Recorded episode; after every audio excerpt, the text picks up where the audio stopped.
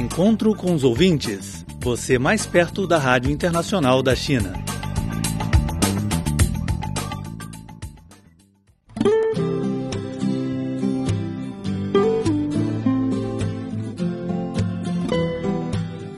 Olá, ouvinte da Rádio Internacional da China.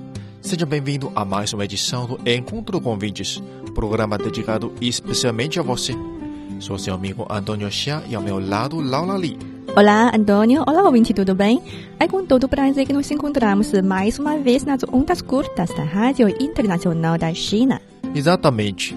Também é um grande prazer para mim tomar o microfone neste programa semanal e ficar na companhia dos nossos amigos ouvintes pelos próximos 15 minutos. Então, Antônio, quais são os destaques do encontro com ouvintes de hoje? Hoje teremos o tradicional espaço de leitura de cartas e e-mails, o segmento DX, com informativa semanal sobre o mundo do decismo, produzido pelo nosso colaborador brasileiro Leonardo Ferreira da Silva, responsável pelo grupo dos ouvintes do Clipô no Facebook.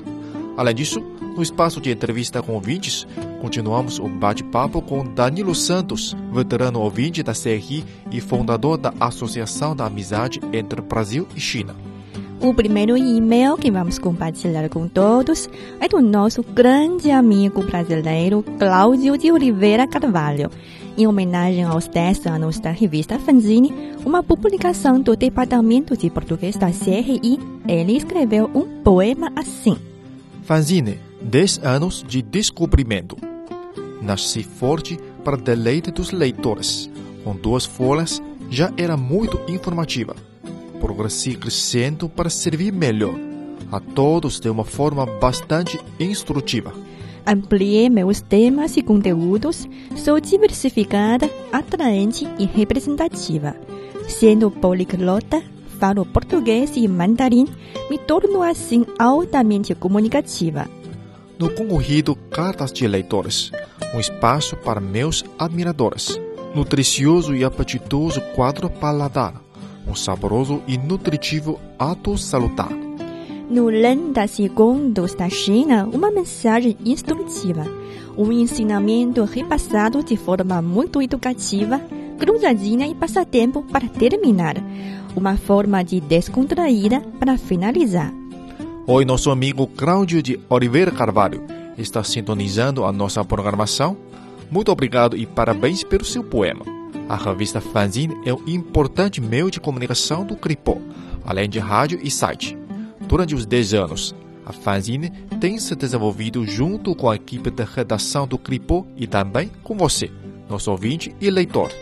A Cirta Cruz Camargo é um nosso fiel ouvinte da cidade de Ponta Grossa, do Paraná, Brasil.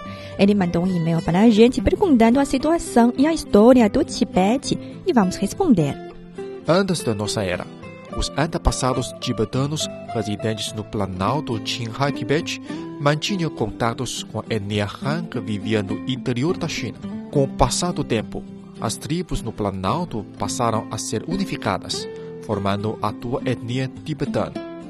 No século VII de nossa era, terminou nas regiões planícies centrais a situação caótica e separada que dura mais de três séculos. Enquanto isso, o herói tibetano Song Zangampo fundou oficialmente a dinastia tibetana, com Lhasa como capital. Durante seu mandato, Song Zangampo absorveu as tecnologias de produção avançadas e os resultados políticos e culturais da dinastia Tang, mantendo boas relações com a dinastia Tang nos domínios político, econômico e cultural. Em meados do século XIV de nossa era, a região tibetana entrou oficialmente no mapa chinês. E depois a China passou por várias dinastias e sofreu mudança de seu poder central. Mas o Tibete sempre está submetido à administração do governo central. Desde sua fundação em 1644, a dinastia Qing começou a aplicar uma administração ainda mais rigorosa no Tibete para o governo central aperfeiçoar ainda mais seu sistema jurídico no exercício da soberania sobre o Tibete. Em 1727, a dinastia Qing enviou ministro ao Tibete para supervisar a administração local.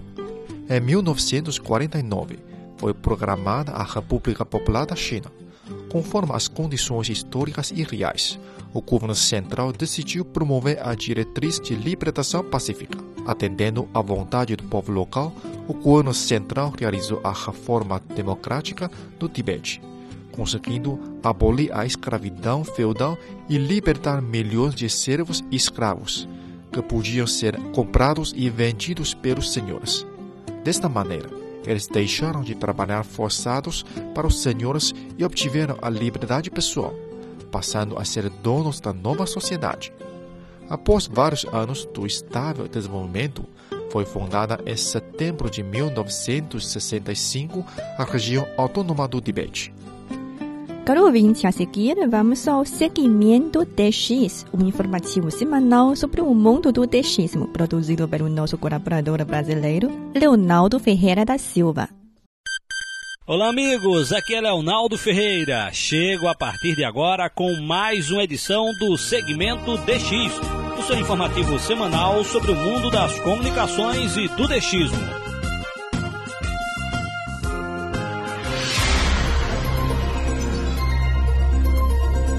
A empresa Brasil de Comunicação, EBC, realizou recentemente testes utilizando DRM-30. Os testes foram realizados no parque de transmissão da emissora na frequência de 6.000 kHz na banda de 49 metros, transmitindo o sinal da Rádio Nacional da Amazônia.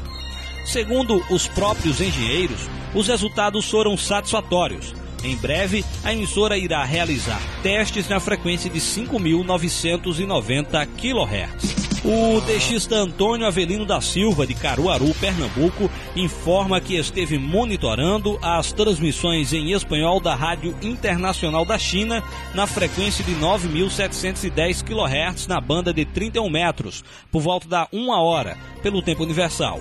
Segundo o Antônio, no momento que realizava a escuta, o sinal estava aparentando som de rádio local.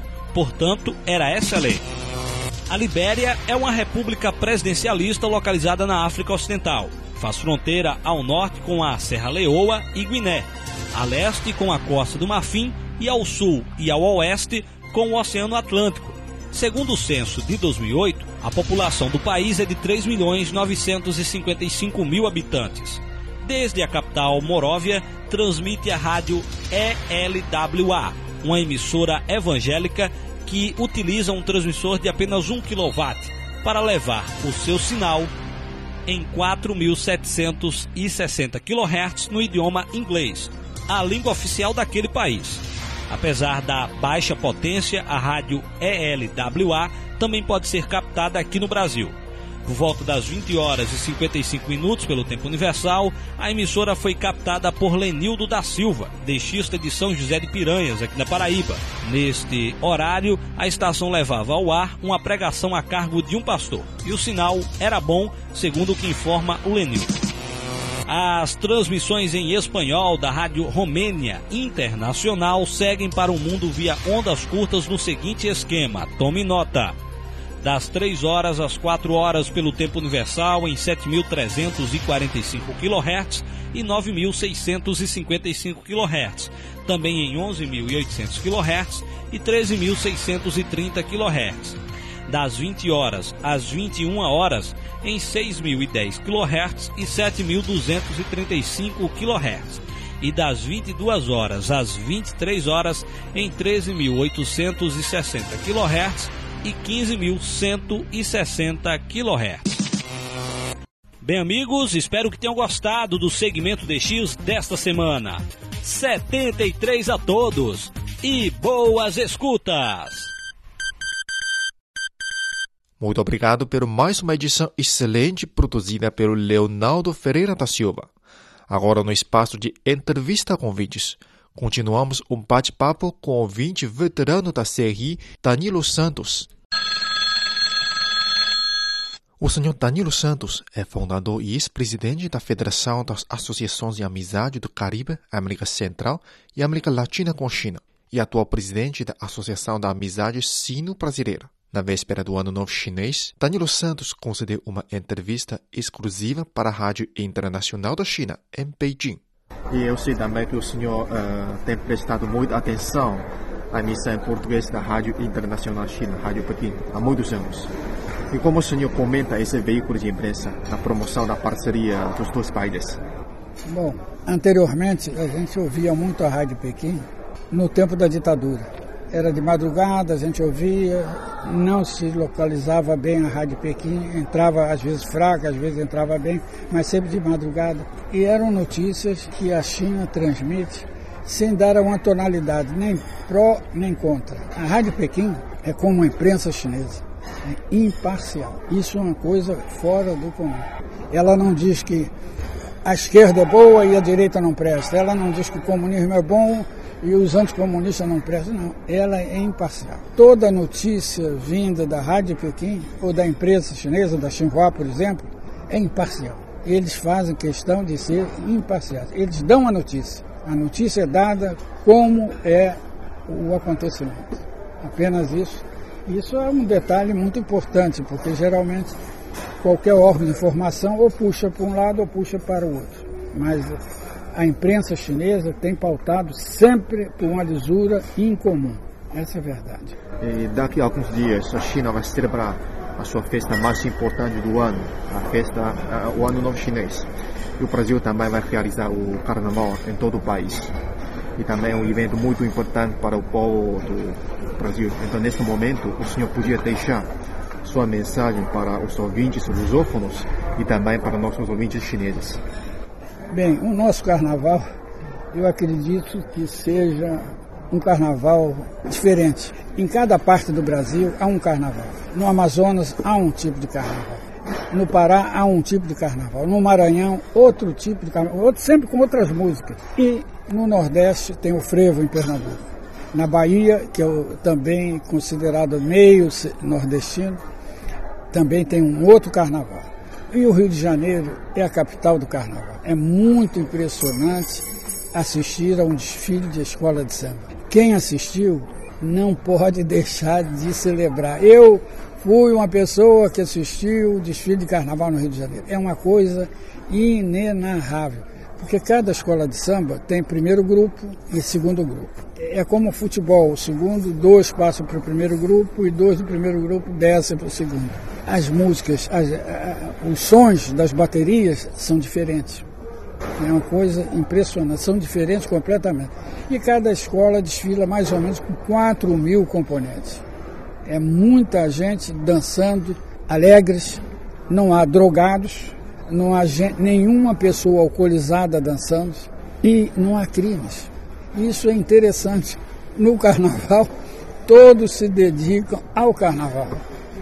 Isso é muito bonito, porque pouco a pouco nós estamos conquistando um, um, um pedacinho do céu, que é o carnaval. E sobre o ano novo chinês, esse ano é do Ma, do cavalo. Muito bem. O, é do Chiperon, o famoso Chiperon pintor chinês é que pintava os cavalos. Ah, Não é isso? É, eu sei porque eu tenho um Chiperon em casa de um cavalo só. É, de um cavalo só, do Chiperon. Ma significa força, uma série de coisas. Né? E eu acho que a China sempre esteve em cima do cavalo. Por isso, esse ano vai ser um ano especial para a China.